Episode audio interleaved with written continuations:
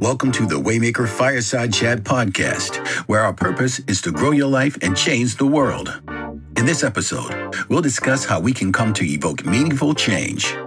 Louis Carr is the founder of Waymaker, the Louis Carr Internship Foundation, and the Blueprint Men's Summit. He's also the president of media sales at BET Networks and author of Dirty Little Secrets.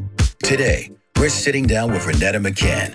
Renetta has had an impressive career in the leadership of Publicis Groupe and has been the CEO and CTO of some of the agency's most iconic brands, all while pushing for diversity, inclusion, and equity. Today, we'll discuss current events, her experiences in leadership and business, and her advice to listeners. Let's get started. As a woman who has had many firsts in their career, Renetta,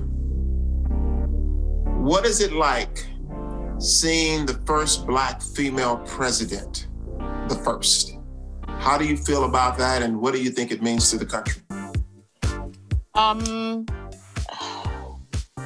it is eminently rewarding to see Vice President elect Kamala Harris.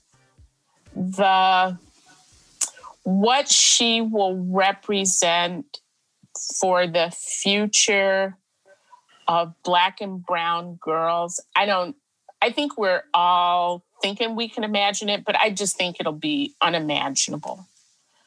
Um I tend to believe I, I tend to believe in the truism that you have to be able to see it to be it. Although I realize some people can just dream some other powerful dreams. But I think to watch um, a Black woman go to work and to go to work with such a terrific balance of excellence in what she does. So if you watched her, you know, in the Senate during the impeachment hearings, her questions, her logic, what she's done, I think that's one thing. So you have that excellence, but you also have a joy, right? You can feel her joy is palpable right? Either dancing or her Chuck Taylors or whatever she's wearing. And so I think she's going to end up giving broad based permission for the next level of how um, young women want to show up. And I am phenomenally glad that she's there. Um, and I understand what I'm going to say next is a political statement but I will continue to proudly wear my red and white, and I do not intend to wear pink and green, so it's okay. Cute. So, as a person, a female who's been in leadership, what would you suggest? How do we support her? Uh, she's going to have some difficult roads ahead uh, based on where the country is. She's going to have some tough decisions to make and, and collaborate on. How should uh, people support her? Because uh, you've been in that position yourself. Yeah. Um, so I'll give the I'll give the obvious, right? Which is um, celebrating the things that she's doing well, inviting her into conversations where she can make a difference. Um, you know, supporting whatever policies she's putting out there.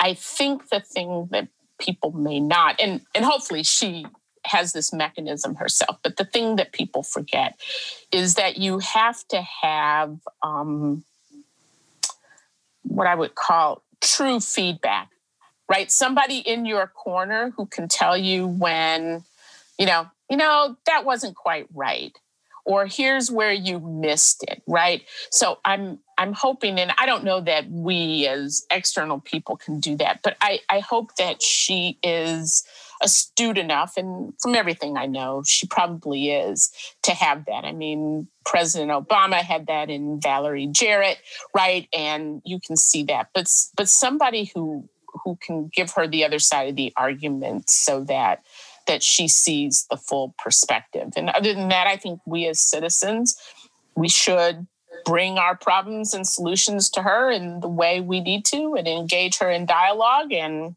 keep going that way. Uh, Our inaugural issue comes out in February of 21, which is Black History Month. When you look back over 2020, COVID 19, social uprising, and the presidential election, what will that history look like for Black people? I think it's going to look like a couple of things.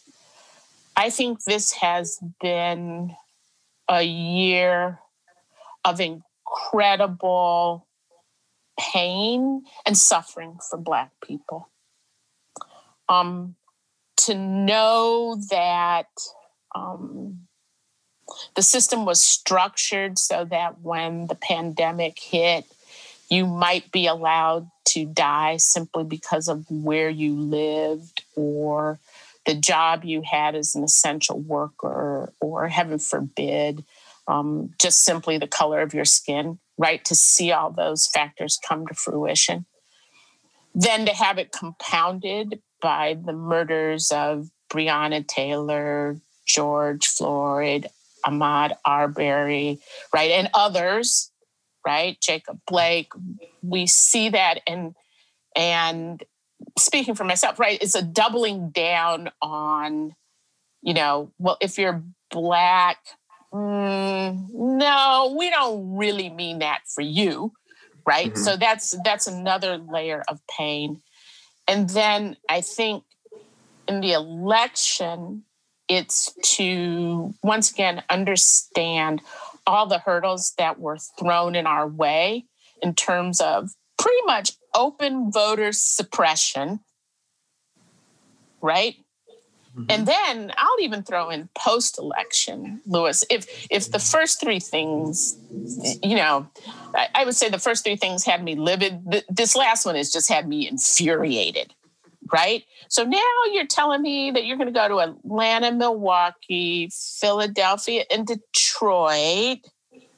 Hmm, what's common about those cities and mm-hmm. and what one group of people are trying to do there which is just another invalidation of us as a people and um you know i um i i don't think i'll ever get that two minute Doc Rivers video out of my mind because I think he asked the fundamental question mm-hmm. of we love this country so much and it has been built on our backs um, but it doesn't love us and and that is that is just a that's just an existential level of stuff and pain to deal with. Having right. said that, yes, yes to Black creativity, yes to Black resilience, yes to Stacey Abrams all day long, because she said, okay, y'all beat me last time. I ain't gonna get mad, I'm just gonna get even. And she turned Georgia blue and she didn't go away. Um, it'll sound a little, you know, it may sound kind of comical or irrelevant, but even even the the women of the strip clubs in Atlanta doing their thing, right? It's all of us coming together in the ways we needed to in order to make sure that our voices were heard. And that resilience, that whatever you want to call it, that emerged too this year. And so I think 2020 is the year of Black pain meets Black voice, if you will. The other thing that I will say um, and you and I are the same age, and so we sort of grew up in the same world, and I mean, to some degree, right? It's that all of a lot of the things that I would try to tell my white colleagues about that really does happen, they usually get labeled under microaggressions. I think all of those things were fully on stage in 2020.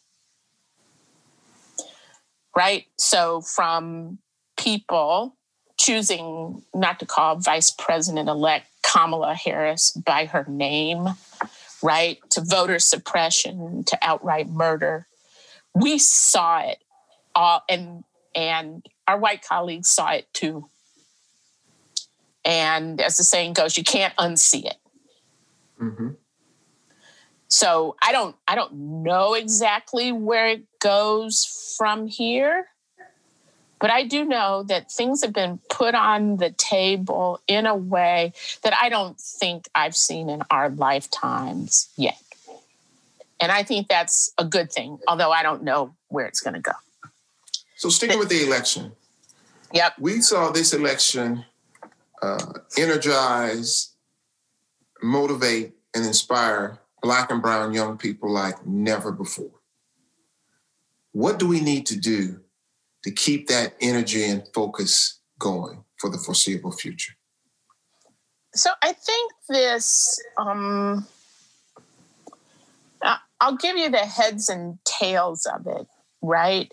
I think for a lot of reasons, the news and the news media, there's there's a certain energy around motivating people by what they could lose, right? Mm-hmm. Um, or what could be taken away from them, and and I get that, and I think that was present this year, where I think young people can always take it is the flip side of that is where's the hope? What dreams do they have? And how can they keep achieving those dreams? And i think if we can activate young people to do both the dream part as well as you know what might keep you um, you know the barriers to those dreams. We we might be able to keep them activated in that real way. But they did show up because they they want best i can tell they want the america the dream they want the best of what america can be and i'm so glad that they're there because i think I, I think a lot of us who are older, we did what we could, but I just think they have I just think they have phenomenal ways of addressing this. I mean, the whole mobilization of, you know, K-pop fans on TikTok is just amazing and and and they sort of understand the social dynamic in a way that hopefully will allow them to use that for their benefit. So that's what I would say to them. Keep the dream present and understand the barriers and, and sort of work both sides of, you know, both sides of that. the, events of 2020 uh, has made corporate America talk more about diversity and inclusion uh, than ever before. Do you believe it's noise or that something really is going to change this time? Um, I think it's E, all of the above, to be honest. And,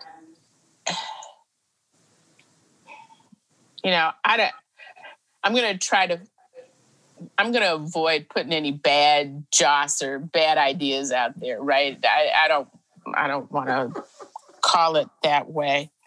Um, it might be i'm, I'm going to boil it down to something simple i hope it's not simplistic when we get into diversity equity inclusion and i even throw in justice right i think inherently all roads for the most part all roads in that conversation ultimately lead to power who has power over resources who has power over funding, who has power over who will lead organizations. And I think in order to make extraordinary or exponential progress, we have to have dramatic and meaningful power shifts, right? Where people of privilege, status, hierarchy willingly and publicly give up their power to other people whose ideas and voices need to be heard. And so, if that's the ultimate in progress, there'll be some who'll play in an exponential way. There are some who'll play in a sort of geometric way, a little bit of a lift. Some will play, you know, one and one, I'll get, still get two. And then because we've seen it and we can't ignore it because we're seeing it right now, there are those who are going to play so that there's a minus sign in front of whatever that factor is. We we know that, right? And so that's why I say E all of the above. But I think fundamentally what we're dealing with is who has power, who doesn't have pow- have power, how that power gets distributed, and to what outcomes and ends. This journal is called Waymaker. When you think back, who were the waymakers in your life to help you get to the highs that you've got through over your career? Um, I'm going to I'm going to start with um, my family, and I'm I'm going to start with them as a unit, and I can I can pick out ones, but um, they sort of right or wrong. They sort of instilled in me that I could be whatever I wanted to be right? Now actually the most i wanted to be was a lawyer and i didn't become a lawyer. I still could but i'm, I'm probably not right? But in terms of you know they didn't make me boundary my dreams or my possibilities right? So i, I think having a supportive system around you um, i have to give credit to the vibrant Black advertising community that's in Chicago. Even though I always worked on the general market side, to know that there's a Tom Burrell here, a Vince Cullers, and Eugene Morris, right? Carol H. Williams is here for a while. She, in fact, she interviewed me and got me into Burnett, right? Don Richards, there are people before Emma Young, the whole thing. I think that group of um, practitioners who are probably half a generation to one generation ahead of me, they they just they just work that soil, right? Then I think I was fortunate to have um, a group of colleagues who were pushing on it in in lots of different directions. So there's you, right? There's Kevin Newell, there's Mike Hall, there's Faye Ferguson, who started, you know, me, Mike, Faye started Burnett at the same time. You know, a Deb Smith, a Zaline Kelly Bates, right?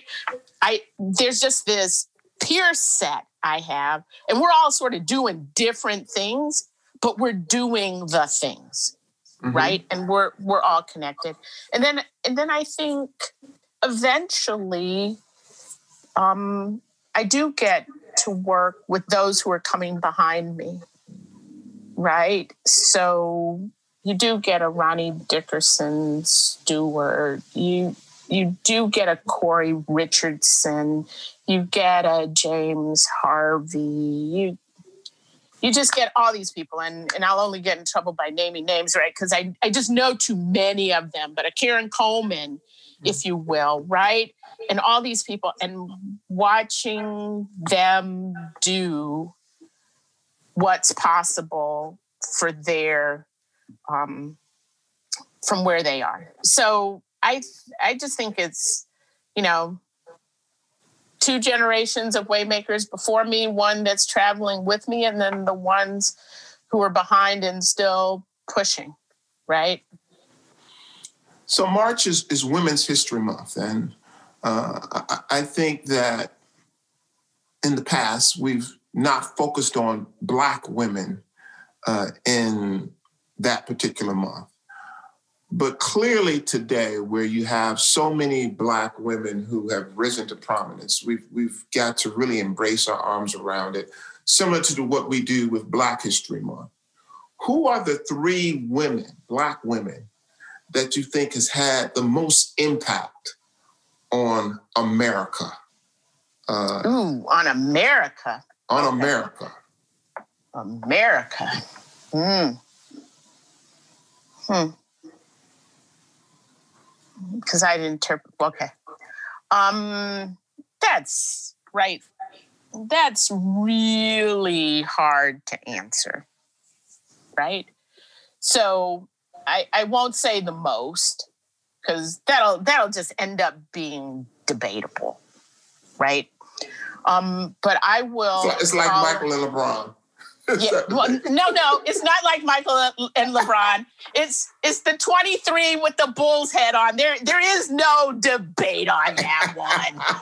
People need to stop debating. The sun comes up in the east. Michael Jordan was the best. Come on. Anyway, um, I would probably pick um, and they're a little bit more contemporary. I would pick Ida B. Wells.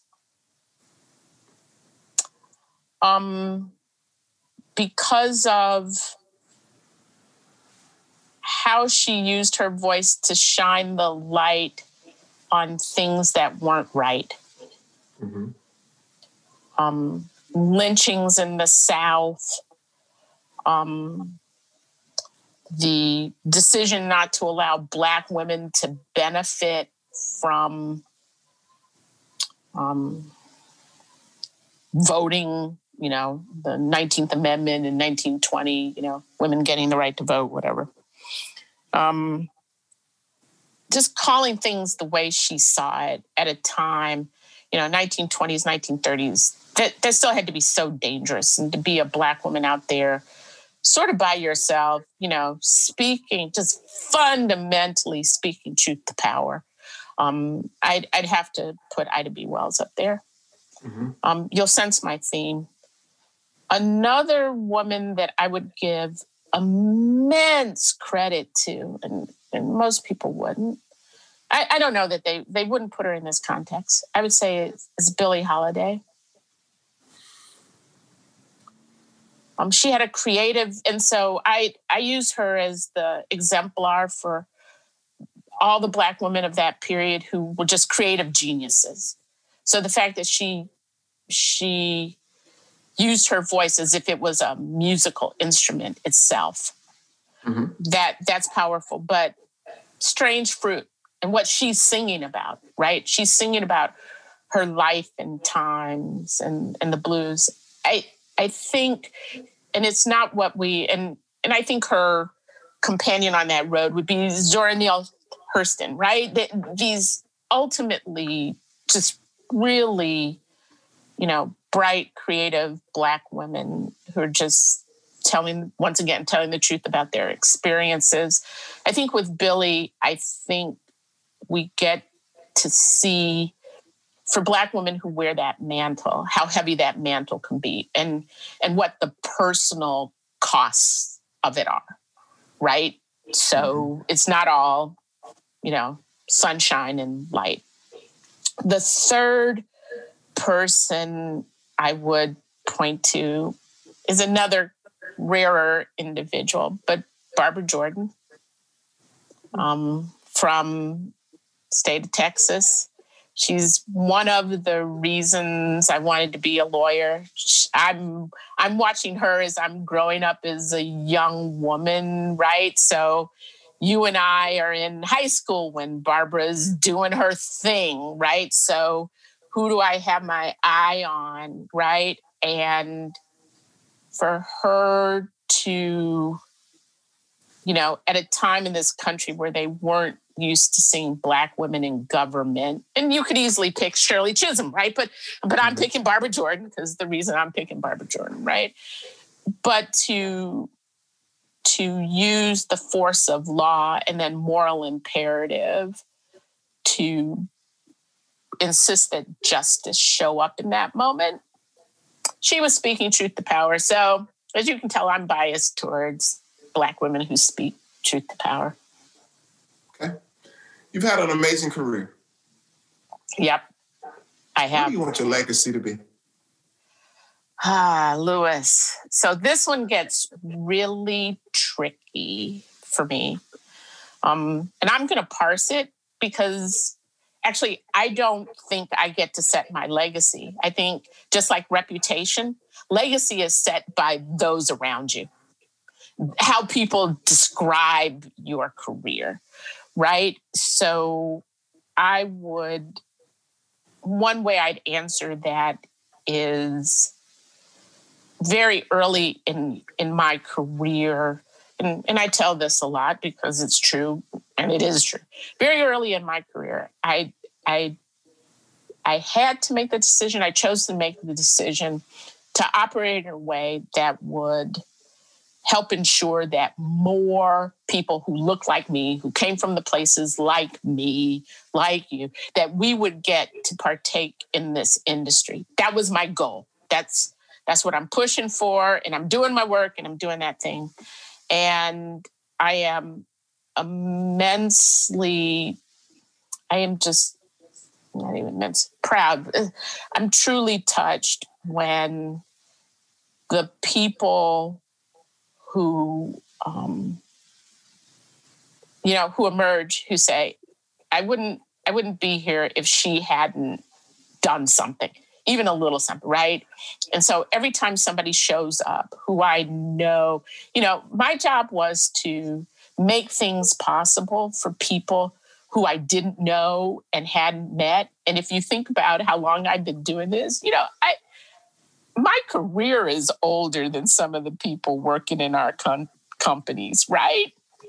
And so to to make room for people who hadn't even been born yet. Um, so anytime they show up, I, I'm proud of that. But I, I fundamentally believe your legacy is is written by the people who whose lives you've touched. And I'm you know what, Louis, I'm I'm willing to leave it in their hands. Okay. Final question. And I would be remiss if not ask you this after the career like you've had. What are the top things, three things that you believe you need to do to create a great blueprint for success in corporate America? Um, I'm gonna try to hold myself to three. I for everybody, but I think especially for Black people, I think you've got to know yourself. I think you've it's for black people in corporate america i think we just have to know more about ourselves about how we tick what motivates us what we're willing you know what our never negotiate non-negotiables are and what our negotiables are in terms of identity or what we need etc i i just think there's something fundamental about knowing yourself. Um, and, and, second, and once you know yourself what are you to do with that um, I think you you find ways to make sure that the best of you can emerge in order to drive impact. And it's it's my surrogate well i have two and it'll come back up in my second one but knowing yourself is partially a partial surrogate for having focus. Right? And if you're trying to figure out who you are and whatever, you become a distraction to you.